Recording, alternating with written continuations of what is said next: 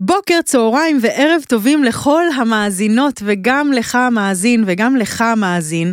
יש לי בשורה ממש משמחת וממש ממש חגיגית וממש כזה וואו הקיץ. אני רוצה להזמין אתכם ללייב השלישי במספר של פותחות הכל בשביעי לשישי 2023 בהוסטל בנמל תל אביב שנקרא ספוט.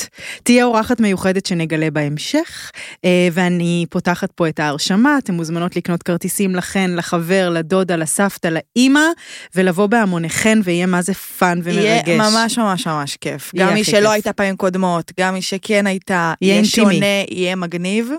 אנחנו מתכננות דברים מה זה מגניבים, אז תבואו. פתיח.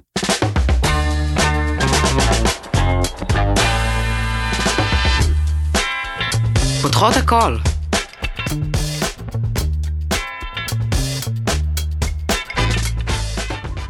לפעמים אני עושה התכווננות, מה אני רוצה שהפרק הזה יעשה בעולם. ועכשיו שאת פה אני גם מתרגשת, ואני רוצה שדבר אחד הוא ייתן לנשים אה, ולגברים שגם מוזמנים כמובן, זה יותר ביטחון. אוקיי. זה משהו שהרגשתי עכשיו. אמ, ואני אתחיל בהקלטה דווקא. אוקיי. רוצה גם לכוונן? אני תמיד, לפני שאני נכנסת, נגיד, לכיתה שאני מלמדת, אז אני רגע, כאילו, אני מביאה את האנרגיה לפני שאני מביאה את עצמי. אז אני ממש שולחת את האנרגיה הזו לכיתה, מושיבה את האנרגיה, מארגנת אותה נוח, מוודאת שהיא הנכונה, ואז כולנו נכנסים פנימה. ומה את מרגישה עכשיו? כרגע, האמת, זה לא זמן טוב לשאול, כרגע אני בגל חום של גיל מעבר. אוקיי. לא מרגישה כלום. טוב, אז אני, אני מתחילה באיזה הקלטה שנורא נורא אהבתי. אוקיי. היי, קוראים לי אלה, ואני בת 30. הסיבה שקוראים לי אלה, הוא שאימא שלי, כשנולדתי, טענה ובצדק, שלבנות נותנים שמות של פרח, שהוא עדין ויפה, מפיץ ריח, בלתי מזיק, לא מאיים על אף אחד, כמו אה, נופר, לילך, רקפת, סיגלית, ורד, ולבנים כן נותנים שמות של עצים, חזקים, גדולים, תופסים מקום. כמו אורן ואלון וארז. והתודעה הזו שבה גדלתי וחונכתי, אה, של ראייה ביקורתית ושאיפה לשוויון בעצם, עיצבה מאוד את מי שאני כבר מהגיל הרך. אה, אגב, ההורים שלי גידלו אותנו גם הפוך, בחיים הם לא ביקשו מאח שלי אה, to man up, או אמרו לו שבנים לא בוכים. כמובן שאני שמה לב שזה לא מובן מאליו לחשוב ולהתנהג ככה, וגם היום זה לא תמיד יורד חלק בגרון לאנשים. זאת הקלטה שמאוד התרגשתי ממנה, ששלחה מאזינה בשם אלה, ואיתי קודם כל אני אציג, למי שעוד לא יודעת, אה, דוקטור מאיה, טבת דיין, משוררת וכותבת פמיניסטית, ושכתבתי שאת אה, מגיעה, וגם ככה דיברתי מסביב, את פשוט בן אדם כל כך אהוב ומוערך. אוי, תודה. אה, באמת. אני צריכה את זה היום, אוקיי. אה, ממש, שתדעי לך שכאילו וואו, וואו, וואו, היא כל כך נגעה בי, סדנאות כתיבה שהעברת, הרצאות. אז, אה, יואו. אז, אז קודם כל, תודה על התרומה שלך לחברה שלנו. תודה רבה. אה, כל כך לא, כזה לא, אני לא מובן מאליו, ואני לא רגילה להרגשה כזו, אז זה כיף. אז חשוב לי לשקף לך את זה. כן. אה, אני ברמה האישית נורא רציתי להזמין אותך, לי, אני אשתף, זה קרה לי גם עם ליאור אלפנט, אה, כשבאה מישהי שמתעסקת בפמיניזם, אז ישר יש בי איזה רגשי נחיתות, שאני אומרת, אין לי מספיק אג'נדה, אני לא מספיק יודעת, לא מספיק קראתי נעמי וולף, אני כאילו, ישר זה מכניס אותי לאיזה עמדה שהיא מעניינת בהקשר של השיח שיהיה לנו, של, כאילו, קורין, את לא מספיק חכמה כדי לייצג את העמדה הפמיניסטית, את צריכה להביא מישהי שתדבר את זה. ואז אז זה, זה משהו אחד שאני תמיד שמה לב אליו, ואני מסתכלת עליו בסקרנות, כבר פחות בשיפוט. והסיבה השנייה שראיתי שפרסמת את הספר אה, פמיניזם כפי שלימדתי את בנותיי, שזה בעיניי שם גאוני, ובתור אימא לשני בנים ובת, אני ממש מרגישה ש... שאני באמת מלמדת את הילדה שלי סיפור חדש. אה, ואני רוצה לדבר איתך על זה. אוקיי. ועל איך אנחנו עושות את זה כנשים, ועל, אה, כן, מלא דברים. ובכלל, למה עוד רציתי לקרוא לך? יש לי ילד בן 14, מאוד רגיש ומתוק וחכם, אבל מה המרד שלו עכשיו, אחרי שהוא היה דתי כבר ויצא מזה? עכשיו המרד שלו זה להיות שוביניסט. אוקיי. ו- ואני מוצאת עצמי לפעמים בשיחות איתו, שהוא אומר לי, למה צריך יום האישה? אני לא מבין את זה. או שהוא ש- אומר לי, נמאס כבר עם הגרל פאוור, או כל מיני דברים שהוא אומר, ואני כאילו מוצאת עצמי כזה, עונה לו כזה כאילו מהמוח המלומד, או כזה, הידעת ש... טה טה. ובעצם, לפעמים, הרבה פעמים אני מרגישה כאילו ש... ש... אם יש, אין משהו שלם בהבנה שלי, אותי כפמיניסטית, אז זה קצת כמו שנגיד רואים צמחוני אוכל דגים ואומרים לו, אה, דגים אתה אוכל. כאילו, אני לא, לא מצליחה להבין את המיקום שלי, אז בא לי שתעזרי לי שם, כאילו... אה, אגב, גם לי אין מיקום, ובעצם הדבר הגדול מבחינתי שעשיתי, היה לקבל את זה שאין לי מיקום וזה ממש בסדר. כלומר, אני לא למדתי פמיניזם, אני למדתי, כאילו, יש לי תואר דוקטור, אבל אני שולפת אותו כל פעם בהקשרים שונים, פשוט מהמם. כשזה יעזור לי, אבל אני לא דוקטור לפמיניזם. ואני למדתי פילוסופיה ושירה סנסקריטית, אין לזה שום קשר. ויותר מזה, אני הרבה פעמים מספרת שהחוג למגדר, המזכירות שלהם היא מאוד קרובה למזכירות של לימודי מזרח אסיה, איפה שלמדתי ולימדתי. ואשכרה הייתי במסדרון, עושה עיקוף כדי לא לעבור ליד המזכירות. עד כדי כך חשתי שאני בטוח עושה משהו לא בסדר מבחינה פמיניסטית. שאת לא לומדת אצלם. לא יודעת, כאישה שהיא לא פמיניסטית, אני בטח עושה משהו לא בסדר. יואו. אני אפילו לא יודעת מה אני עושה לא בסדר, עדיף לא להסתבך, הן מאוד כועסות, הן זוהמות. היום זה כבר נמצא, שימי לב, בבניין של מדעי היהדות. וואו, מעניין. המזכירות נדבר על זה, אם. את יכולה לשים את זה בכוכבית ולהזכיר לי את זה אחרי זה, כי יש לי משהו לומר על זה. אז תמיד התחושה שלי הייתה שפמיניסטיות הם, מאוד כועסות עליי, שזה אינהרנטי בהן, שהן בכלל כועסות. אני לא רוצה להיות כמוהם, אני לא כועסת. יואו, איזה משחרר שאת אומרת את זה, תודה. כן, ואני גם מפחדת שיכעסו עליי, אני לא אוהבת שכועסים עליי, כאילו נבלת, שצועקים עליי, שכועסים, ששומרים טינה, אני הכי מתכווצת, ומיד אני אבקש סליחה על דברים שלא עשיתי. די. אז תמיד מול פמיניסטיות, מיד רציתי או לבקש סליחה או לברוח. כן. ותראי, לקח לי המון שנים לשבת ולכתוב ספר שעל הכריכה, כאילו, בכותרת שלו יש את המילה פמיניזם, כן. וגם להסביר לעצמי מה זה. מה זה אומר להיות פמיניסטית שהיא לא כועסת, היא לא בחוג למגדר, למרות שאני אוהבת את החוג למגדר, היום אני מלווה את בתי שלומדת שם, כלומר, אבל עדיין יש מקום להיות פמיניסטית שהיא, שהיא לא כל אלה, כן. והיא עדיין לא פחות פמיניסטית. יואו, אז תלמדי אותי כיצד. זה בסעיף הראשון שאמרת. אז לפני הכל אני רוצה אה, לשאול אותך רגע על ה... יש לך בפייסבוק, מי שלא עוקבת מוכרחה, בעצם את ההשטג הגיע הזמן לסיפור חדש. לספר סיפור לספר חדש. סיפור כן. חדש. אה, את יכולה רגע לספר לי בכמה מילים, כאילו, איך זה נולד, או מה, איך בעצם ה... כאילו, מה כבר, מה, מה, איך התחלת עם זה? מתי ו... כאילו ההתחלה, עוד פעם, זה היה מאוד לא רצוני, כי לא היה מהמם. לי שום רצון להיות פמיניסטית, כן? וגם הייתה לי תמיד תחושה שהפמיניזם עשה את שלו. הכל בסדר, יש לנו זכות הצבעה וזכות ירושה, מה הן רוצות? כאילו? גם לנהוג מותר. גם לנהוג מותר, ואנחנו מסתדרות לבד, ו- ויש, כאילו על פניו, אנחנו יכולות, כן, הכל בסדר. ואז יום אחד הבת שלי הלכה לתפוס חניה בתל אביב לסבא, וחזרה אחרי כמה דקות עם לב פועם כזה, והיא אמרה לי, אני לא יכולה, תלכי את. זה לא ילדה פחדנית, זו ילדה שבעצם גדלה בחצי עולם, למדה שחייה בהודו, התבגרה בקנדה, יודעת שפות, לא עושה עניין מכלום, טסה, חוזרת, באמת. אמרתי, וואו, אה, מה קרה? ושמתי כבר נעליים כסבא בדרך, מה קרה? אז היא אמרה לי, יש אה, איזה גבר על הספסל שמסתכל עליי כל הזמן. ואמרתי לה, אוי ואבוי לי, תשארי פה, הכי טוב בבית, אני יורדת. ואז היה לי בערך חצי שעה עד שמצאתי לו חנק, או הייתה לי חצי שעה לחשוב על המשפט שאמרתי לה, שאין דרך, דרך חזרה ממנו. מה אמרת? מה המשפט? המשפט שאמרתי לה, אוי ואבוי, הכי טוב בבית, תישארי פה. המשפט הזה. וקלטתי, זה משפט שנאמר לי, זכרתי את סבתא שלי אומרת אותו לאימא שלי. יותר מזה, זכרתי את סבתא של אימא שלי אומרת את זה לסבתא שלי. כאילו כן? העולם בחוץ הוא, הוא מסוכן לנו. תישארי בבית, כן. אני אטפל בזה. כן, וזו אמירה פוליטית, ואני הייתי הסוכנת של האמירה הזו. שיו. אני אמרתי אותה, עושה לי צמרמורת. ואף אחד לא אמר לי לומר אותה. כמו שאומרים תמיד לפמיניסטיות, מה את רוצה? אף אחד לא כיוון לך אקדח לראש. נכון. עכשיו, יתרה מכך, אני עמדתי שם חצי שעה. הבחור הזה על הספסל הסתכל עליי, אבל הוא לא עשה לי כלום. הוא רק הסתכל עליה, הייתה לו גם איזה בדיחה כזו, או, כל הקעקועים מתקשטת לכבודי, כזה בדיחה רגילה של גבר על ספסל. כן.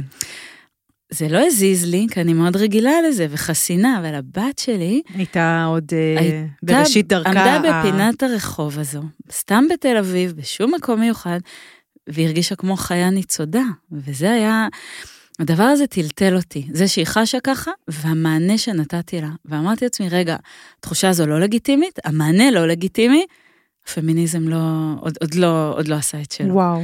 וזה היה הטור הראשון שכתבתי, אגב, בהארץ, והכותרת שלו הייתה, big deal, אז עוד ילדה הודרה מהמרחב הציבורי, כאילו, כי לא קרה כלום. כן.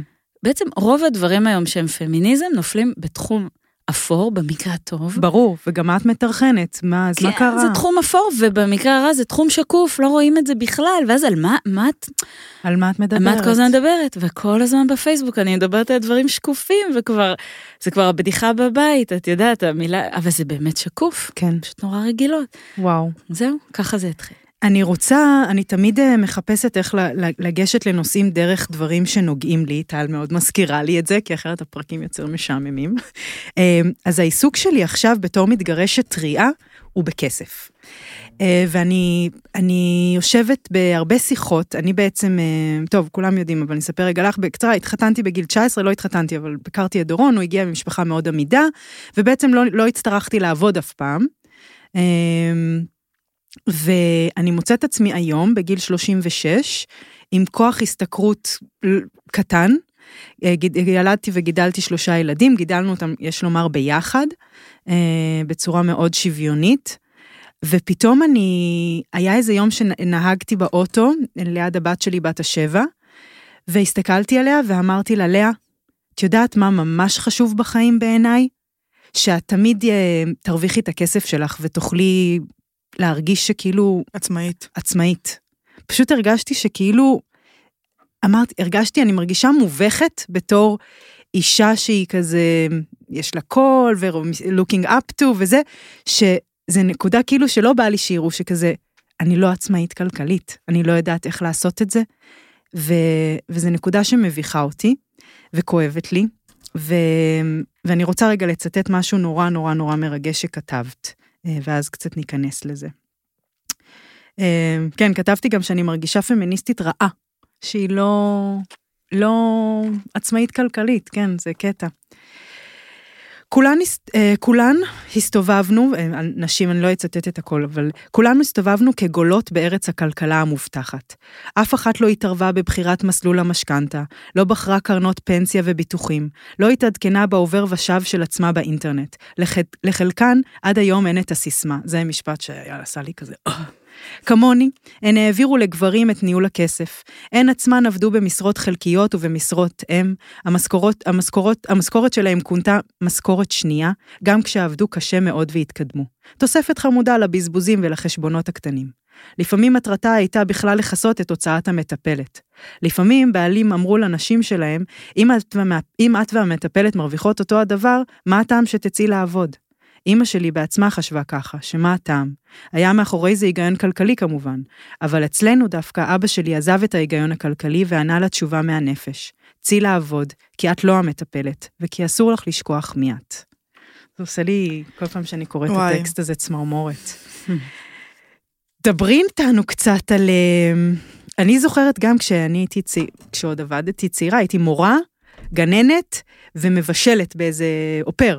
ואימא שלי אמרה לי, והייתי בת 17-18, למה אבל את הולכת לעבודות עם הכי פחות כסף? ואני זוכרת את עצמי כאילו אישה חזקה, נערה כזאת עוצמתית, מוכשרת, עדיין נמשכת לעבודות הכי כאילו קלות, שזה הרגיש לי קל. במרכאות כפולות. כן, כי כאילו בשבילי להיות עם תינוק, אז היה קל, כאילו זה לא הרגיש לעבוד. ואני, אם אנחנו מדברות על לספר סיפור חדש, וברור שיש מאזינות שמרוויחות המון והן עצמאי, אני, כאילו, איך, איך, איך יוצאים מה, מהדבר הזה? איך, איך, לא יוצאים, אבל... לא אגב, יודעת. אמא שלי אמרה לי, את מה שאת אומרת לילדייך, אמא שלי אמרה לי, אני חולמת שיום אחד את תהיי כלכלנית נורא מצליחה בניו יורק. ישבנו בבית, בהוד השרון, אימא שלי הייתה אשת טלוויזיה, דוקומנטריסטית, כל ההיסטוריה הכלכלית שלי פרוסה פה בספר הזה, היינו שקועים עד, עד צוואר במשכנתאות ואוברדרפטים והכל. ואימא שלי חלמה שאני אהיה כלכלנית מצליחה בניו יורק. עכשיו, היום אני מבינה מאיפה החלום שלה הגיע, והיא גם אמרה לי, אני רוצה שתהיה עצמאית. אבל אז לא הבנתי מה היא רוצה מחיי, איך נראית כלכלנית, איך נראית ניו יורק, מה זה כלכלנית מצליחה ולא מצליחה, אני לא, לא מכירה לא כלכלן ולא כלכלן. החלום הזה לא היה קשור לשום דבר שראיתי מול העיניים, וברור שגם אין שום דימויים כאלה, בטח לא היו, מה היה לנו אז, פול האוס, מה ראינו בטלוויזיה, דה גראסי, לא היו כלכלניות מצליחות בניו יורק. לא, היו כאלה אנשים עם טלפונים נפתחים כזה, שעושים. עסקים וצועקים, כן. כן, והם לא היו נשים. לא היו נשים נשים. היו מחכות להן בבית, הם לא היו אנשים. או עורכות דין לוהטות על עקבים, יש גם את הז'אנר הזה. כן, אבל אז זה צריכה להיות עם היקף הגן שנכנס. לחצאית כן, הזו, כן. ועדיין את הולכת על נעלי עקב, סטילטו, ברור. על סטילטו, ואת לעולם לא תוכלי לרוץ. כלומר, לא בגלל החצאית, לא בגלל הסטילטו, את, את שוב חיה ניצודה, זה לא יעזור. גם הדימוי הזה, עדיין, מה שהכי חזק בו זה לא כמה היא עמדה, מ- מי זו הייתה, אני גם זוכרת מלא אותה כאלה, פתאום. כן. בלונדינית ונחושה ומנצחת בכל... אבל בסוף, אם מישהו רודף אחריך בחניון, את לא יכולה לברוח. עכשיו, אז לא ידעתי מה זה הדמיון הזה, וגם אני לא התחברתי אליו, אז אני רוצה להקל עלייך ברגשות האשמה, כן. שאנחנו מוסללות, שוב, בהמון דרכים, גם שקופות וגם לא שקופות, לעבוד באותן עבודות שנקראות צווארון ורוד. כן. לא סתם הן נקראות צווארון ורוד, 80% מהם, זה, מי שמועסק בהם הם נשים. כן. והכל אומר לנו לעשות את זה, הכל, הטלוויזיה והפרסומות, ההורים, ואם לא ההורים אז השכנות מסביבנו, והמדינה, מבנה המיסוי, הכל כל הזמן נותן לך מלא פושים קטנים, דחיפות כאילו קטנות. חצים שקופים כאלה שכזה שקופים לשם. ולא שקופים, כן, לכי לשם, לכי לשם, ואת גם מתוגמלת על זה מאוד טוב, כלומר, כשאת אומרת את זה, בין אם את אומרת לחמותך, אני מורה, או אם את אומרת את זה בגן, מה את רוצה להיות שתהיי גדולה? מורה. או אם את אפילו נכנסת לגן כילדה, ורוב הגנים בישראל עדיין, פינת ההלבשה, ההחתלה והבובות קרובה למטבח. היא לא קרובה לפינת האלקטרוניקה והמחשבים, אלה פינות נפרדות בגן. נגיד עיריית תל אביב עשתה מעשה והלכה בכל הגנים וערבלה את הפינות האלה, כדי שבכלל ילדה תוכל לדמיין שהיא גם במחשב, והיא גם מחתלת נגיד. זה עד כדי כך, זה אלה דברים נורא קטנים. אז מראש אנחנו מוסללות לשם. ויותר חמור מזה, אנחנו מתוגמלות לטובה כשאנחנו עושות את עבודת האימהות. מה זאת אומרת? שאנחנו, מרגע שתינוק נולד, אנחנו מניקות אותו, אנחנו full time מטפלות בו, אנחנו קונות לו דברים רק בבייבי טבע, אנחנו יודעות בדיוק איזה remedy מתאים לאיזה, מזהות 70 סוגי בכי, אנחנו לא צריכות עזרה בחיים, אנחנו מתקתקות הכל על עשר אצבעות, אנחנו תוך כדי גם, הבית שלנו נקי, הגוף שלנו מושלם, חוזרות לבגד גוף אחרי לידה, מאכילות אותו מוצקים מושלמים, בגיל שלושה חודשים בבגד גוף אחרי לידה. זה, זה הולך ו- ומתעבה, הדימוי הזה. כן. והוא, והוא לא אף פעם אין הקלה, לזה רק תוסיפי. אז התינוק שלך, בגד גוף, אחרי לידה, אימא מושלמת, בת זוג מושלמת, עוד רגע, שנה, או בן שנה את תלכי ותעשי כסף גם, והילד יהיה, ואת מתנדבת, ואת בוועד, עדיין תשמרי על בגד גוף, את לא יכולה לבטל, לוותר כלום. גם עושה פילאטיס. את עושה פילאטיס, כלומר, הציפיות מצטברות, יואו. והן עצומות, וזה מוביל אותנו, אה, וזה כבר מגובה במחקרים, לתחושות אשמה עצומות, כי את לעולם, לעולם לא יכולה לעמוד באידיאל הזה. אז אימהות הולכות עם תחושת אשמה עצומה, וה- והאשמה משפיעה כלכלית. כי אנחנו איך? יודעים היום ש-80% מהאימהות שמציעים להם רילוקיישן, לא לוקחות את ההצעה הזו. כי יש להם, הן חשות אשמה, שהם יקר- יעקרו את הילדים מהבתי ספר. ואת מה- הבעל מהקריירה שלו, ומה יהיה, כלומר, איך, איך, ת- איך תעקרי גבר מהקריירה שלו, מה הוא יעשה בבית כל הזמן, מה הוא יטפל בילדים, אה, לא טוב. 80 אחוז וואו. לא יקבלו, 80 אחוז לא יקבלו הצעות שונות של קידום אחר בעבודה. ההפך, הם יב- יבחרו משרת אם וילכו אחורה בשכר השעתי שלהם. אה, אנחנו יודעים שנשים מאובחנות מאוחר מדי כשהן אימהות, בכלל רפואית, כי הן מרגישות אשמה שהן דואגות לעצמן. מה זאת אומרת מאובחן? אה, בכל מה- רפואית. בכל אה, דבר, רפואית, כן. כלומר, את, את, כל- את, מה, תלכי עכשיו לרופא, כן, אז יש לך כמה תופעות, אבל יש לך ילדים שצריכים אותך, ובא... כלומר, האימהות משלמות על האשמה גם בגוף וגם בכסף. עכשיו, כשאנחנו, כשאנחנו נשואות, ואנחנו חיות בחברה שבה עדיין הכסף העולמי נמצא בידיהם של גברים, מהמם. 82.5 אחוז מהמיליארדרים בעולם הם גברים, השאר הם נשים, אבל מתוכן רק 55, כלומר אפשר להפסיק לדבר כן, אה, באחוזים. הורישו, ירש- ירשו. עשו את הכסף. כן. כל השאר ירשו. כן. אז אנחנו מדברות עדיין בתוך עולם, את ואני, שהכסף לא מצוי בידי נשים. חד משמעית, כן. אוקיי, אז כשאנחנו נשואות, אנחנו חיות תחת, ואנחנו נשואות לגבר, אנחנו חיות עם איזה פטרון בעולם הכלכלי, יש לנו פטרון, יש הגנה. והתחושה היא באמת שאת מוגנת. את לא נורא אם תעבדי במשהו שהוא לא כזה מכניס, כי הכל בסדר. את תורמת למשפחה בזה שאת מחזיקה את משק הבית. את מאפשרת לו לצאת לעבוד, מאפשרת לילדים ללמוד, את אחראית על הרווחה של כן. כל הדבר הזה. והוא תורם למשפחה את הכסף, הוא עובד מאוד קשה. מפרנס. ועוד רגע נדבר על הבן שלך ומה עונות לו. אבל הוא מפרנס והוא עובד קשה, והוא לא יכול לקחת אה, שנה-שנתיים לחשוב לאן פניו, ואין חופש, והוא לא יכול להיות עני, הוא לא יכול להיות לא מוצלח, יש לו את העניינים שלו. ואז כשאת מתגרשת, השיטה הזו נחשפת במערומיה, ממש. כי את פתאום אומרת, וואו, יכול להיות שהוא עשה הכל, כל מה שיכול עבור המשפחה וגם אני, ולאחרי הגירושים אני אעשה כל מה שאני יכולה עבור המשפחה, כפי שעשיתי, והוא יעשה גם עבור עצמו, ואולי עבור המשפחה החדשה שלו, והשכר ולעבודה השעתי שלה אין שלו. ערך כלכ- אין ערך כלכלי. השכר השעתי שלו הוא בדרך כלל בין פי שתיים לפי חמש ממה ששלי יהיה. הוא יתאושש מהגירושים תוך שישה חודשים ואני תוך שש שנים. שש שנים שש שנים, זה, זה הסטטיסטיקה האחרונה בישראל נכון ל-2020. התאושש מאיזו בחינה? כלכלית. כלכלית, כלכלית. לא, לא מדברת רגשית וזה, זה כבר כל אחד לגופו, אנחנו מדברות על כסף עכשיו. כסקלות, כן. כן, הוא יוכל להחזיק עוד משפחה, לממן עוד משפחה, כלומר, ממש תוך שישה חודשים, זה זמן מאוד קצר. אני נפלטת לאיזה שוק שלא לריק. מכיר בעבודה שעשיתי עכשיו 18 שנה בתור עבודה. הוא קורא לעצמו שוק העבודה, ולמה שאני עשיתי הוא קורא הבית. ואף אחד לא סופר את זה, אף אחד לא אומר הבית הזה מאפשר את שוק העבודה. הבית הזה הוא 30 אחוזים מהתוצר הלאומי הגולמי של המדינה, כלומר בלעדיו אין שוק. רק 30 אחוז? אצלנו 30, בקנדה 40, יש, אתה יודע, תלוי איזה מדינה. לא כל מדינה סופרת את זה, ולא כל מדינה אוהבת לספור את זה. בטח. זה, זה נתון שלא נעים לספור אותו. נתון מביך. כן? והוא הוא שם, הוא נותן המון כוח כלכלי בידיהם של בעיקר נשים, שאנחנו לא, לא אוהבים כשוק. כשוק אנחנו לא אוהבים לא אוהבים בכלל, כוח. אה, כן, להגיד שזה- שיש לזה... תראי, כל שוק, אה, בטח אה, בקפיטליזם, שזה רוב ה... צריך לשעבד מישהו כדי לשגשג. יואו. אוקיי? ואנחנו משעבדים עמים אחרים, אנחנו משעבדים עובדות זרות מכל מיני מקומות, לא יעזור, גם אני משעבדת, כן? גם לי זה נוח שיש לי עוזרת בית שמרוויחה פחות ממני, זה נוח לי, הבית שלי נקי, ונשאר לי כסף לילדות שלי. אז אני חלק מהשיעבוד הזה, צריך להסתכל בעיניים פקוחות. אבל אם אנחנו מסתכלות בעיניים מגדריות, מר... נשים ככלל, עוד פעם, אני אומרת ככלל, משועבדות לשם השגשוג והלבלוב של השוק הזה. מאיה, אני מוכרחה רגע לעצור, אני רוצה לספר גם לך וגם למאזינות על פנדה, חברה צעירה למוצרי שינה. מי לא אוהבת לישון?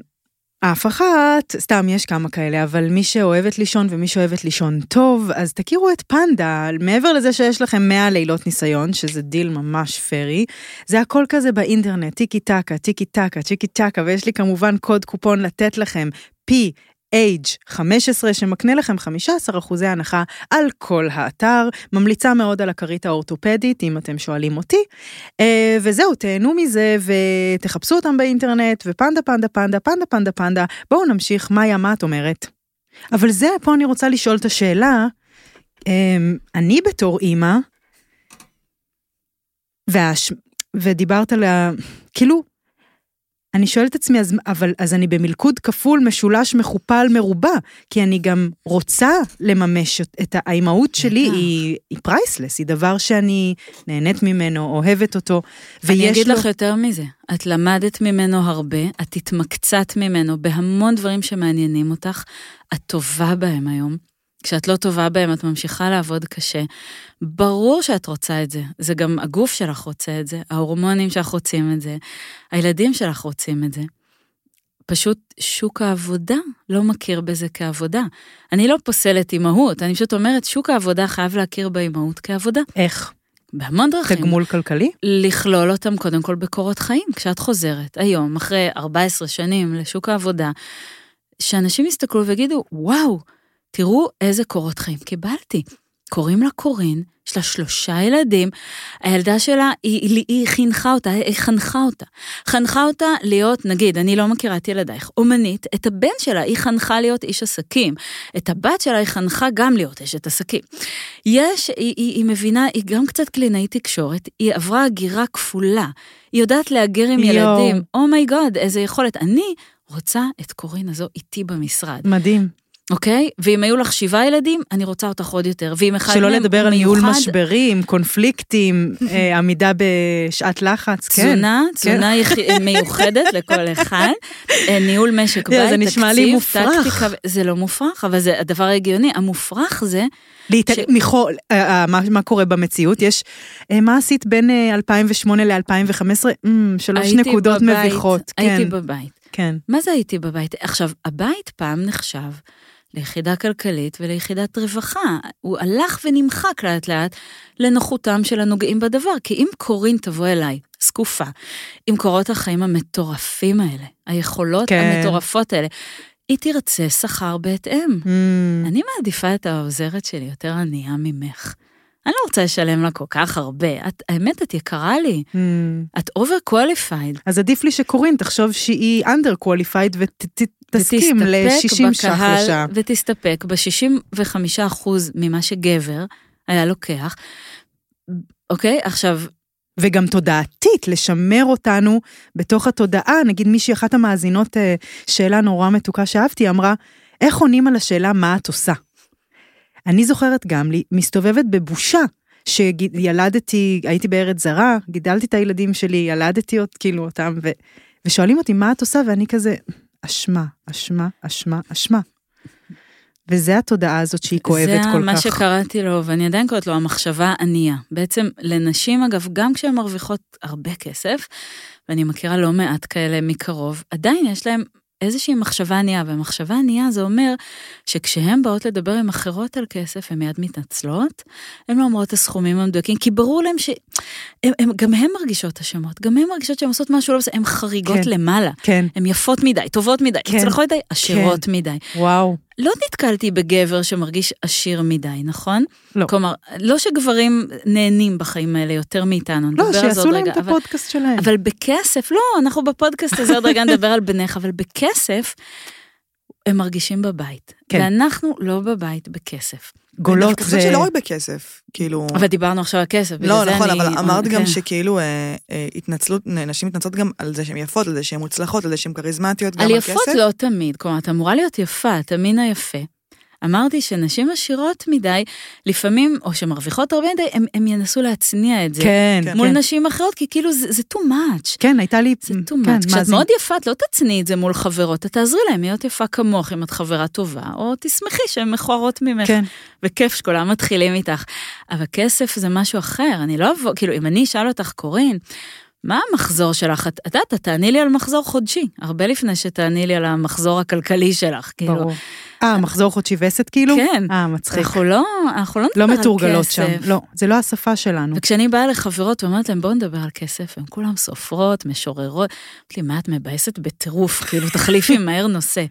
אמרתי להם, לא, לא, לא, יש את העניין עכשיו, צריך לקנות קופות גמל להשקעה, זה הזמן. הן כמעט עוזבות אותי, כאילו, הן. כמעט נפרדות ממני על, על בסיס באסה. אז אנחנו לא מתורגלות בזה, וזה חלק, אנחנו פולטות את עצמנו החוצה כל הזמן מה, כן. מהדבר הזה שנקרא שוק, שזה... עכשיו, כשאת באה לבת שלך ואומרת לה, כמו שאימי אמרה לי, זה לא עוזר. תהיי כלכלנית, לאה. כן, זה לא עוזר, תהיי עצמאית. אני לא הבנתי, מה אני צריכה, מה, מה כיף בלהיות אז עצמאית? מה את חושבת שאם אנחנו בהקשר של הסיפור החדש שמסתפר? אני, אני מדברת עם, אני מנסה, זה לא שאני בהכרח אצליח, בואי נדבר על זה. כמה הבנות שלך בגילאים? הגדולה שלי בת 15, ויש לי 12 ו-7. וואו. ולשלושתם יש קופות גמל להשקעה, אוקיי? אמ, שזה משהו שאני לא ידעתי מהו עד לפני כמה שנים. זה לא שאני, אני לא מנפנפת פה במשהו. ולכולן, אני, אני בחרתי דיבור אחר איתם, אני מדברת איתם על אהבה. אני אומרת להם, כאילו, אהבה זה דבר נורא נעלה טהור, ווואי, אני נורא רוצה שתאהבו ותאהבו את האדם הנכון, והוא יאהב אתכם, ותראו, וואי, מלא דיבור על אהבה. וכסף זה כאילו מלוכלך. ואני מסבירה להם מה קורה כשאין כסף. איך, שיקו, איך אהבה מתלכלכת בכל מיני שיקולים אחרים כשאין כסף. אהבה רומנטית את מתכוונת? אהבה, ר- כן, על אהבה זוגית, כן. כן. עם מי תחי, איך תנהלי בית שהוא אהבה, שיש לך מספיק עתודות של אהבה לאהוב את ילדייך, ובית של אהבה, לה- להעמיד את הדבר הזה בעולם. ו, ואם את, משהו, אפילו בחמישה אחוזים נמצאת בבית הזה, כי את מפחדת שלא תסתדרי כלכלית בחוץ, אז האהבה שלך נפגמה בחמישה אחוזים, אז כדי לאהוב באופן מלא, את חייבת עובר ושב משלך. וואו. ו- וזה ככה הדרך שלי לשכנע אותם, כי להיות עצמאית זה, אליי לא דיבר. מעניין. הייתי- כדי שהאהבה גם אה, מעניין, נורא כדי שתהיה זווית לך ממש אהבה, את מעניינת. צריכה שתהיה לך שיהיה לך שלא כסף. תהיה מונעת מפחד, בעצם. כן, שלא תצטרכי פטרון, שתוכלי לאהוב מישהו, שתשמעי שמה, שהוא עני, שהוא לא עושה כסף, שלא מדבר אליו כסף, ש... שהוא לא גיבור, לא גיבור בשום מלחמה, לא גיבור וייטנאם, לא גיבור שלום, לא גיבור כלום, לא גיבור ולא עושה כסף. מישהו שהיום ב... באפליקציות מיד מדפדפים אותו. ברור. כי הוא עני ולא גיבור, כאילו חששן ועני, זה, זה, זה גבר זה? כאילו... אבל את תבואי עם כסף, את מגיל 15, יש לך קופות גמל להשקעה, את יודעת מה זה ריבית דריבית, את יודעת אם להוסיף, אם למכור, אם זה... זה בסדר, את יכולה פשוט לאהוב אותו. את לא תתרסקי כלכלית בגללו, את לא תהיי מיליונרית בזכותו. את יכולה לאהוב אותו, הוא, הוא אחלה גבר, הוא איש מהמם. עד היום היית צריכה לפסול אותו, כי לא היית עצמאית נגיד, בלי. המילה... היום את יכולה לאהוב אותו. וואו. את יכולה להרשות כאילו, את לעצמך בעצם, לאהוב אותו. מעניין, כי בעצם אני תמיד מספרת שכמו שיופי הוא משהו שביולוגית נגיד אה, רואים ואומרים, אני רוצה את הגנטיקה הזאת, בואי אליי, מהמם, מהמם. אז אני רואה את הביטחון הכלכלי שלך, בוא אליי. ואת אומרת, הסיפור החדש, כאילו, את לא צריכה את הביטחון הכלכלי הזה. כאילו, את, את לא, הוא לא... את צריכה ביטחון כלכלי, ואת יכולה לייצר אותו לבד. את לא צריכה אותו מאף אחד, וממישהו אחר, בואי נראה מה, אז מה מה את כן? רוצה ממנו. גם מה המחיר של מה זה? את כן יכולה לתת לו ורוצה ממנו? בואי, נסתכל אחרת על גברים. נשחרר אותם מהשיעבוד הזה, כל כן. היום לעבוד ולהיות גיבורים. בשנייה שאת עם כסף בבנק, ואת יודעת להרוג ג'וק לבד. וואו, תחשבי רגע על מידת השחרור, כן? כבר ג'וק זה. התחלה, אולי את יכולה להגן על עצמך בעוד דרכים. אבל- כן, וואו, אז אני רוצה לשחרר את בנותיי באופן הזה. וואו, אה, כן. מרגש. בוא נדבר. נראה אם זה. יצליח, כן, יואו, בואי יואו, נראה. יואו. אמ, רוצה לדבר רגע על הספר, אם דיברנו על בנותייך? סתם לתת נאום על הס... כאילו אם בא לך, כי הוא נראה לי סופר חשוב, ובא לי קודם רגע כל, כל מה שתספרי עליו. שאנחנו, כל מה שאנחנו אומרות פה זה מהספר, אוקיי? אנחנו כל הזמן מדברות על ספר, והספר הוא בעצם אה, 18 פרקים מאוד מאוד קצרים, קראתי להם 18 מחשבות, שכל אחת היא... היא, היא, היא, היא באמת מחשבה, אני לא מתיימרת, לפעמים באים אליי, אומרים לי, או, לפי הפרק הזה את אה, פמיניסטית ליברלית, ולפי הפרק כן, הזה את... נורא רוצים שיהיה אג'נדה ואני סדורה. לא, אני לא בוגרת החוג למגדר, ואני כן כתבתי, אני כן רוצה להגיד, סתם להגיד שמות ש- של פרקים שיש פה. אז יש הסיפור על עבודת האימהות, הסיפור על המחשבה הענייה, הנה דיברנו על כל אלה. אבל יש גם הסיפור על הבעלות, מי הבעלים של מי, מי הבעלים של איזה גוף, כן? הסיפור על השיער, הסיפור על היופי, על הבושה, על הגברים, כמה עולה לנו האשמה, אה, הסיפור על הפרסומות, על הדם, כל אלה. עכשיו, פתחתי אותו בציטוט מאוד מאוד, אה, ציטוט מאוד מאוד ידוע של אה, הלן סיקסו, שהיא פמיניסטית צרפתייה, שהיא אומרת, אישה חייבת לכתוב את עצמה, חייבת לכתוב על נשים ולהביא נשים אל הכתיבה, ממנה הן הורחקו, באותה אלימות שבה הן הורחקו מגופן, Mm. מאותן סיבות.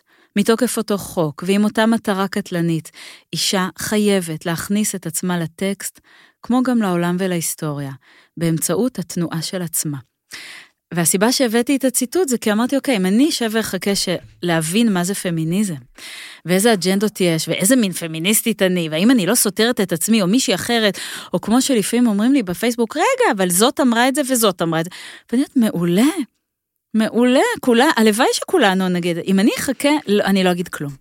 ואישה חייבת להכניס את עצמה אל הטקסט, ואפילו אני עושה איזה מארז עכשיו לספר עם מחברת וזה, שנשים מדהים. התחילו לכתוב. אני רוצה ש... זה לא שאני... כלומר, אני אוהבת את הספר הזה, אבל כשאני אומרת שאני רוצה שמדף הספרים יתמלא ספרים כאלה, זה לא כדי להרים לספר הזה, אלא כדי להגיד שאין לנו קולות נשיים. כן. ויש קולות פמיניסטים, והם באמת מפחידים אותי, אישית, הם מאוד ידעניים, כן, הם מדברים מעליי. כן. ואני פה כותבת על הסבתות שלי. כן. כאילו, אני מתחילה מאיך סבתא שלי קיבלה מחזור, ואני מסיימת באיך סבתא שלי מדדה גרביון. אני חושבת שאלה אלה קולות שאין. נכון, אני חושבת שבאופן גאוני את מביאה את המושג האישי או הפוליטי באופן הכי כאילו גם באמת, אה, כן, את צודקת, יש משהו בכתיבה האקדמית, או בכלל שאומרים לי חוג למגדר, אני כבר כזה טוב, אז ביי. ויש משהו בלהביא את זה דרך האישי שלך, דרך השושלת, דרך אה, הסיפור האישי שלך ושל הבנות שלך ושל מה שאת רואה סביבך גם, להוריד את זה אל תוך איך בי, התחתונים של ביונסי הם חלק מתוך הסיפור כן. הזה שממשיך להסתפר בו, ובוא נצביע על זה בשבילנו לגמרי. ובשביל הבנות שלנו. לגמרי. וזה מדהים. ואני כן אה, באופן, תראי איזה מעבר אלגנטי של. פודקאסטרית, טאו. אה, אני, אני קראתי שאת אה, בחרת דימוי לכריכה, רצית לבחור אה, דימוי של אישה בעצם, אם כבר אנחנו מדברים על ייצוג, נשים כשהן עוברות את גיל ה-40, זה גם במקרה הטוב נראה לי, הם, הם זהו, הם סיימו את הייצוג שלהם בעולם, הם או אימהות של, אה, ואת התעקשת או חיפשת דרך בעצם לייצג אישה שהיא לא מאוד צעירה, על הכריכה, יש לה שיער לבן, ובואי נדבר רגע על התבגרות. איך המעבר היה? מאוד אה, שלק שלק כזה. אה, לא צריכה אישור, מאיה. אה, לא צריכה אישור, את שאלת. נכון, אה, זה התודעה. זה היה נורא קשה אה, לייצר אותה, בין היתר כי אליאור, שהיא הציירת של הכריכה, היא באמת הבחינה תוך כדי העבודה, שהיא באמת מציירת כמעט תמיד נשים שהן כולן, כולם פחות, בנות פחות משלושים, נורא נורא צחות כאלה וחלקות, ועם מבט נוגה כזה, ופתאום אמרתי, רגע, אני רוצה מבט פקוח, לא בהכרח נוגה, לא כועס, לא עצבני, לא זה. גם לא בהכרח נורא שמח, ושהיא תהיה בג- בגיל שלי יחסית, כאילו, ול- וזה לקח יותר זמן מכתיבת הספר. די. לבגר אותה, הכמות סקיצות שעשינו, א', הייתה השאלה אז כמה שיער לבן, יותר מדי, פחות מדי, היא כל פעם זזה לנו, היא, היא הייתה או בת 20 או בת 60, היא אף פעם לא... כן, ואז התחלנו לחפש דימויים, וזה הדהים אותי, כי כשאת אין. עושה גוגל, ואת כותבת, נגיד, very beautiful woman, סתם, אז עולות כל הבלונדיניות, שיער חלק, רזות, אני לא צריכה אפילו לספר לכם, ברור. כשכולם עוצמות עיניים, הן יודעות מה זה very beautiful woman, בטח. לא צריך לעשות גוגל, זה מוטמע בנו. אנחנו גוגל. ואז את עושה very beautiful middle-aged woman. ואז עולות כל אלה מהמסך הקודם, ויש להם תמיד כתם, אח- אה, אחד, כאן משהו, אחד, אחד, כאילו, אחד שהרשו להם. ואז את אומרת, אוקיי, אוקיי, אני אבגר אותה. very beautiful old woman. אה, זה כבר ז'אנר של השיער הלבן ה... אז הן קצת עיסבן, אבל הן נורא יפות. מאוד. הן מקועקעות. הן, שוב, יש להם נגיד שני קמטים, את יודעת, פרגנו מאוד להם. רזות. אור לגיל 100, שני קודם. אי אפשר לצאת מזה. כלומר, כן. אין דימויים של סתם אישה בגילי. כן. אני לא עושה בוטוקס, אני לא עושה, האמת, אני לא עושה כלום, יש לי מערך שמנים וזה שאני עוד לא מבינה מה עושים איתו. לא הזרקתי, לא מילאתי, לא מתחתי, לא עשיתי כלום. והשיער, אני כן צובעת את השורשים של השיער מקדימה, כי הם באמת לא בהלימה עם המאחורה. אני אומרת, אולי אני אפיר יפה, אבל כרגע זה אפילו לא שם. אין אותי, אני לא דומה לאף אחד. לא, יודעת, והיה צריך, היא הייתה צריכה כאילו להמציא יש מאין, והגענו לשלב, היא לא ציירה אותי, אבל היא הייתה מושפעת מזה, כי התחל, התחלתי לעשות סלפים של הקמטים שלי, כי פתאום אמרנו, איך נראים קמטים? כל הקמטים שהיא ציירה בכלל לא, ככה לא נראים קמטים, כן. ככה הם נראים... ככה הם נראים במחשבה ולא במציאות, זה, זה המם אותנו, באמת. וואו. את יודעת לצייר היום אישה עם קמטים? אם אני אומרת לך, יש אל כאילו את תסתכלי. ה... את יודעת, כן, לעשות מתחת לעין, ו- אבל אז זה נראה נורא כאילו זקן, ממש זקן כבר. כי אין לנו כאלה, כן. אלה לא הקמטים לא, שלנו. זה מין קצת פיג... קצת יותר כהה כבר מתחת לעין, או... וכאילו, אבל... ואלה הם מאוד מסובכים, מסתבר שהם, כלומר, בעצם הלכנו ולמדנו את מבנה השרירים של הפנים, ואיך הם, מה קורה להם כשאנחנו מחייכות בגיל הזה, ואמרתי, איך יכול להיות שאני לא יודעת את זה? איך יכול להיות? ואני מסתכלת בנטפליקס, והם כולם בלי... נו, בלי- אין, אין את זה. דווקא במואנה עשו את זה לדעתי. מואנה זה סרט שמבחינתי זכה בהמון נקודות, איכשהו, אבל אה, אז אפרופו אגב, למחוק אותנו מהשוק, למחוק את ההתבגרות שלנו. בטח. וגם היא נהיית, היא נהיית שקופה ואת נהיית שקופה בתור אישה מבוגרת. כלומר, לא שקופה, מודרת, את, אני מרגישה. מה כאילו, זה אומר? תדמייני אני זוכרת שיחות, למשל, אה, בסלון אה, ביתי, או ב...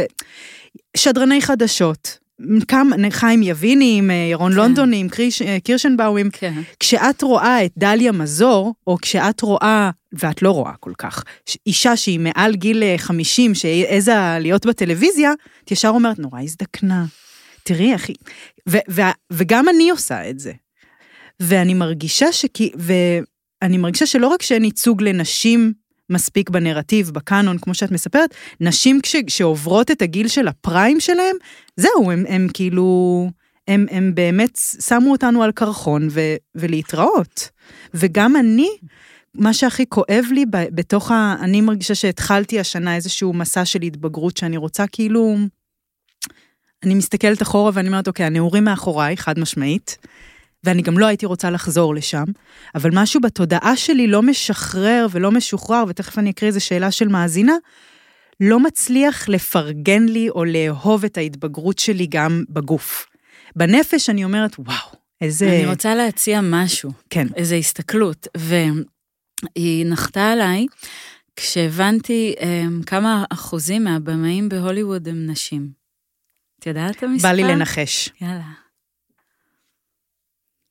אני חושבת 18. מהמם. כמה אני חושבת? פחות. כמה? מהבימאים, כזה הבימה עם הפול. כמה מהבימאים הם בימאיות? אני אומרת ככה. אה, שמונה אחוז. כן, אז המספר הוא שתיים, שתי אחוז? שני אחוזים, וזה חמור, חמור יותר מזה, כי חברות ההפקה הם של גברים, והצלמים מרביתם גברים, וזה אומר, והוליווד, אני אומרת אותה כמי שמסמנת את ה... את כל עולם הדימויים הוויזואליים כן, הקולנועי ייצוג, שלנו, כן. במרבית סוגי הקולנוע ובמרבית הפרסומות, ובעצם במרבית שטיפות המוח שאנחנו חשופות אליהן. כן.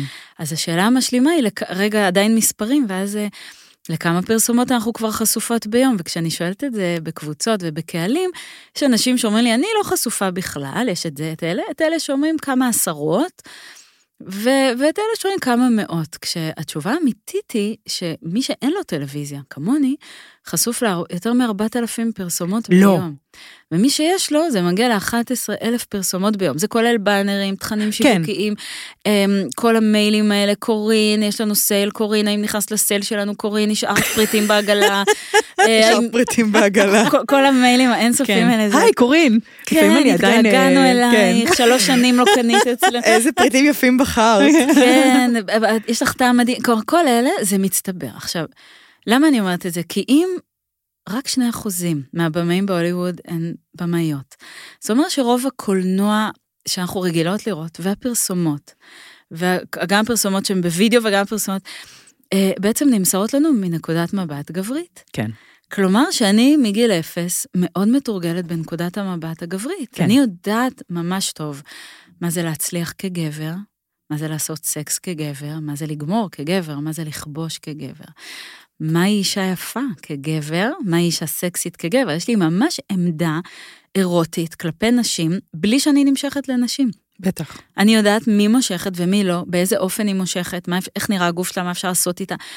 והאמת היא שאין לי בכלל, אני אפילו לא, אני לא יודעת מה זה להסתכל על העולם כאישה. אני לא יודעת עד היום, ואני מנסה לעשות את זה. כלומר, נגיד אני אגיד לכם הסתכלות אחת כאישה. כאימא, כשהילדים שלך, או כשהבנות שלי, אה, אנחנו יוצאות איתם החוצה, ואנחנו אומרות להם, תראו, יש פה מלא אנשים, אם תלכו לאיבוד, תחפשו, אישה, תחפשו אישה. חד משמעית, ועדיף אישה? עם ילדים. עדיף עם ילדים או מבוגרת. אני לא רוצה שתמצאו לי אישה כרגע שהיא נראית, לא יודעת מה, תמצאו אישה מבוגרת, או עם ילדים, או מבוגרת, סבתא. זה הפעם האחרונה שאני יכולה לחשוב שחשבתי כאישה. נכון. כי כשאני חושבת כאישה, כאימא, מה טוב לילדיי, ילדותיי, אני חושבת שאישה מבוגרת זה המקום הכי מוגן. אבל תוך שנייה אני עושה את הסוויץ', ואני מסתכלת על אישה מבוגרת, ואני לא עם ילדים, ואני אומרת, או, היא אאוט. לא סקסי, לא בא לי להיכנס איתה, לא בא לי להיכנס איתה למיטה, הרי לא בא לי להיכנס בכלל עם אישה למיטה, זה לא הנטייה שלי. למה, למה אני בוחנת אותה בכלים כאלה? Mm.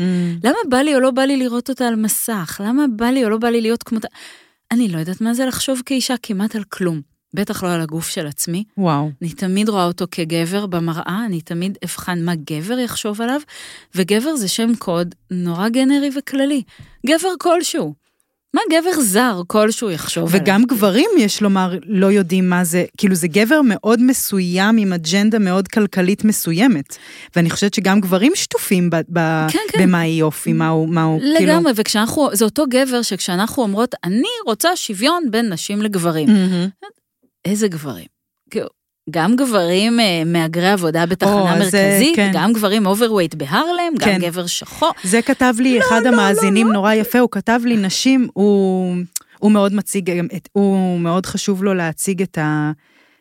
את זה שגם גברים הם בעצם ב, ב, קורבנות בדיכוי של וקורבנות, הדבר ש- הזה, כן. כן. והוא אמר, נשים רוצות להיות שוות לגברים מצליחים. הן לא רוצות להיות שוות לגבר שהוא קורא פחם, לגבר שהוא... נכון, וגם אה, כשאישה רוצה להיות יפה, מודל היופי שלה הוא של יופי מאוד מסוים. את רוצה להיות יפה כמו, לא יודעת מה, כמו מישהי מסוימת, כמו אנג'לינה ג'ולי. כן. את, את לא רוצה להיות יפה כמו מודל היופי באיראן, למשל. אז זה, זה תמיד, זה, כן. בגלל זה גם כל מושג השוויון הוא בעיניי מאוד מאוד ארטילאי, אני לא אומרת את זה כמעט אף פעם. ואני מדברת על הוגנות מגדרית, והוגנות מגדרית זה גם קשור לגברים. כי כל מה שגברים עוברים הוא מאוד לא הוגן מגדרית. נכון. ההסללה היא מאוד אכזרית, מאוד אה, קולט אותם בחיים שהם בצוהר מאוד מסוים, שוב, כן. של כסף וגבורה, ולך תחלץ וואי. להיות כל כך, אני לפעמים מסתכלת עליהם ואומרת, יש משהו בלהיות חלש או המין הנחות שנורא משחרר גם, כי יש לי חופש לטעות וחופש כאילו להיות גרועה. אצלם זה כן. כאילו מאבדים את כל ה... כן, המושלם הגברי הוא נורא נורא וואו. נורא קשה ותובעני, מאוד. והוא דורס הרבה מאוד גברים בדרך, והוא משאיר הרבה גברים בלי, בלי המושג גבר. אז אתה גבר, אתה, כלומר, המושג גבר הוא נורא שברירי, הוא נורא מאוד. שביר.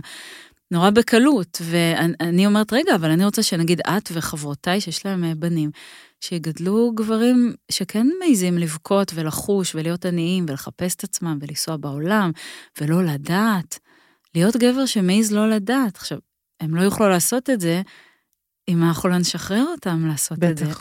אז הבנות שלי צריכות להיות עצמאיות כלכלית, ולדעת, ומשחררות. ולהעיז להצביע בשיעור ולדעת, ול, ולדעת לטעות, כדי שמישהו אחר בן גילם יוכל להשתחרר. לנוח לידם, כן, כן. מטורף. למצוא את עצמו, וכן. אני מקריאה לך שאלה אחת של המאזינות, אמ, סביב התבגרות, כי אני נושא שאני רוצה לשמוע אותך מדברת עליו. איך הזד... איך מתמודדות עם הזדקנות של הגוף בהשלמה, בחמלה ובאהבה? שאלת השאלות. שמאזינה אחרת שואלת, איך משחררות? איך משלימים לזה שלא אחזור להיות בת 25?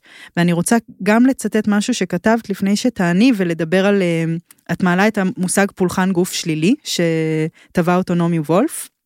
אה, ואז את אומרת, זו אינה כמובן נטייה טבעית של נשים לשנוא את הגוף שלהן. היא לא קיימת אצל ילדות קטנות. היא מגיעה מבחוץ, נצברת עם הזמן, יחד עם שטיפת המוח החוזרת והנשנית שחושפת את כולנו למודל יופי יחיד.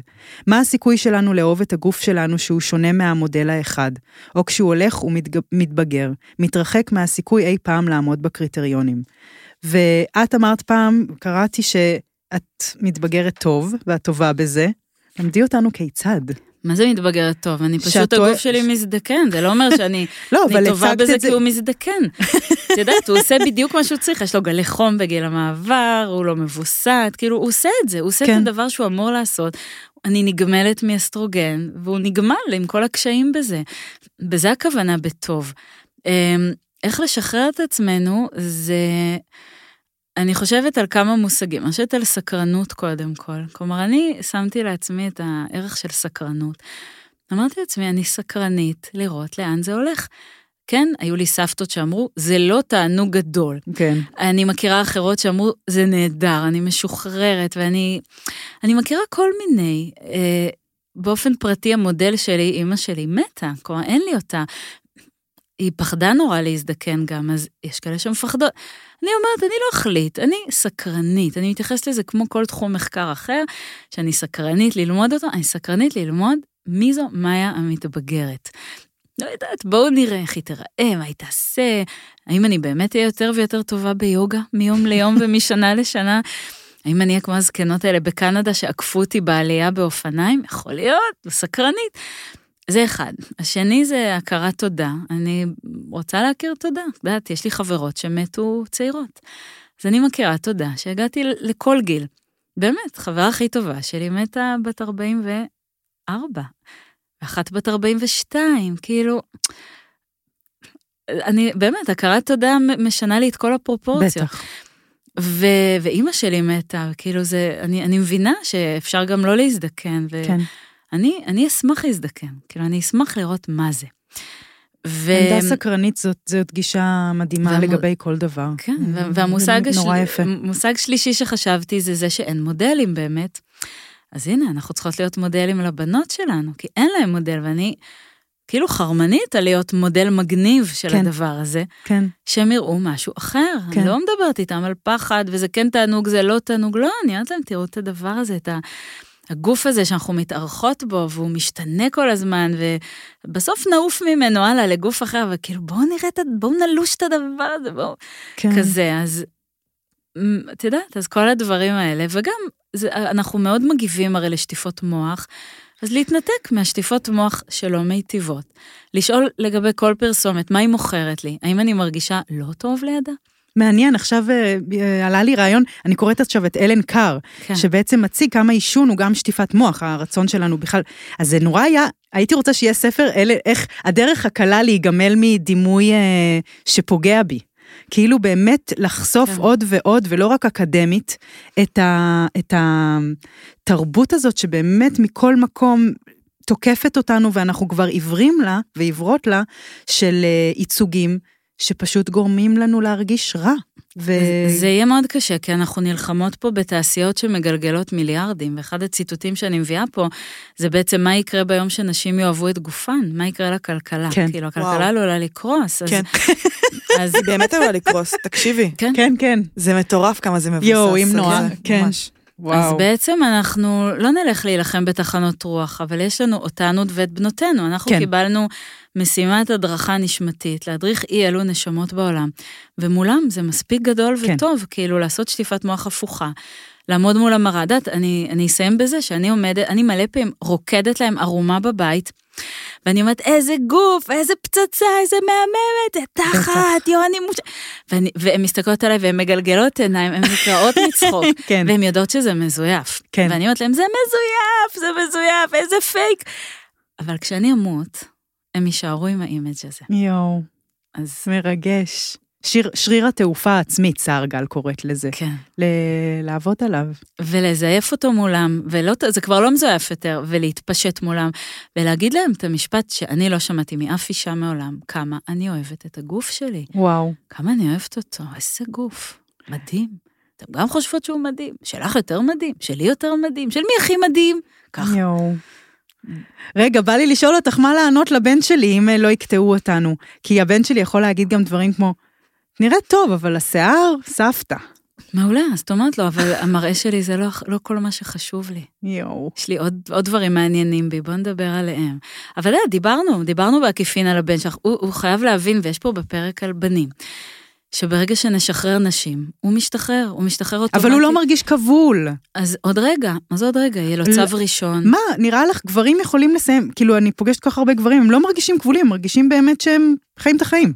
אנחנו, אני מרגישה... לא ש- מסכימה יש. לא גם מסכימה? נשים שלא מרגישות כבולות, אבל זה... ברור. אני לא זה- מסכימה עם זה, כי רוב הגברים שאני מכירה היו מאוד שמחים לקחת שנתיים, שלוש, ולטייל בעולם, או פשוט לחשוב לאן פניהם, או לעשות איזו הסבה, או לחזור ללימודים, והם לא יכולים, כי הם כבולים. כי יש משכנתה וזה וזה, והאישה שלהם לא מרוויחה את השכר השעתי שיכול לפרנס את המשפחה. כבולים, אפילו ברמה הפשוטה הזו. כן. בטח שכבולים. לפעמים, לפעמים זה לא הדבר שאתה הכי ער אליו, כי כולם מסביבך כבולים, כולם באותה מחלת עיניים, כן. אז אתה לא רואה שאתה רואה משובש. כן. אבל בשנייה שאתה רואה מישהו אחר עושה את זה, אתה אומר, רגע, זה כמו שאת אמרת, שאת גם עד לפני כמה שנים אה, אמרת, בסדר, יכולת להצביע. כן, כן. שזה הדעה הרווחת, אני האמת שעד כאילו. שכמה מחברותיי לא התגרשו, לא הבנתי מה הבעיה הכלכלית, הכל בסדר. מצאת גבר מפרנס. אוי ואבוי, אני רק אומרת את המשפט הזה ונהיה לי צמרמורות בגוף. כן. תמצאי גבר עשיר, מצאת גבר מפרנס. יואו, מרגישה שלא נגענו במלא נושאים, אבל בסדר. זה היה לי מרתק, ובא לי לדבר על זה עוד מלא. אמ, אז בפר... נמשיך פרק ב'. כן, האמת שבאמת נעשה את זה. אז אמ, אני רוצה להגיד לך תודה שבאת ושיתפת. אפרופו הבנייה שיש פה, באיזה הקשר? בהקשר של האם, האם הקבלן הוא קבלני תמה? האם שמענו פעם את המושג הזה? קבלני סביר? שלא. אין, לא, אין לך. אז אה, אפשר לשחרר בנים מלהיות קבלני אני מכירה. קבלנית אחת, האמת. כן, באמת? כן, וואו. מכירה. אני רוצה להגיד לכן מאזינות שאם הפרק נגע בכן, אתן מוזמנות לשלוח אותו לחברה או לחבר או לאימא או לסבתא אה, ולהמשיך ולהפיץ אותו. ואני מזכירה לכם שהיה גם את ה live, ונשים אני חושבת לינק למטה לספר, כי אני רוצה שהרבה כן. ירכשו אותו. יאללה, גם אני אה, אשמח. וזה שבחרת להוציא אותו עצמאית זה גם בחירה? ברור, מה זאת אומרת? כן. זה, זה הבחירה, איך, איך אפשר להוציא ספר כזה ולתת למישהו... לנהל את זה. אמ, לתלוש קופון, כאילו להרוויח על חשבונך כן. בעצם. זה היה חייב להיות אה, עצמאי. והייתי חייבת לנסות את זה, כאילו. וכמה מאחד עד עשר את שמחה עם כמה שאת מרוויחה? אני מאוד שמחה. אני מרוויחה טוב, אני מאוד שמחה. אני עובדת מאוד קשה, אני מרוויחה טוב, אני אוהבת כסף. אני אוהבת לעשות השקעות בכסף. איפה למדת את זה? ככה, כמו שאני לומדת פמיניזם, ו... אוקיי. מהכל, מהחיים, מהבן זוג שלי, מהאינטרנט, מהכל. אוקיי. טוב, תודה מאיה. תודה לכן על ביי, האירוח. תודה טל. ביי לכולם. ביי ביי. ביי.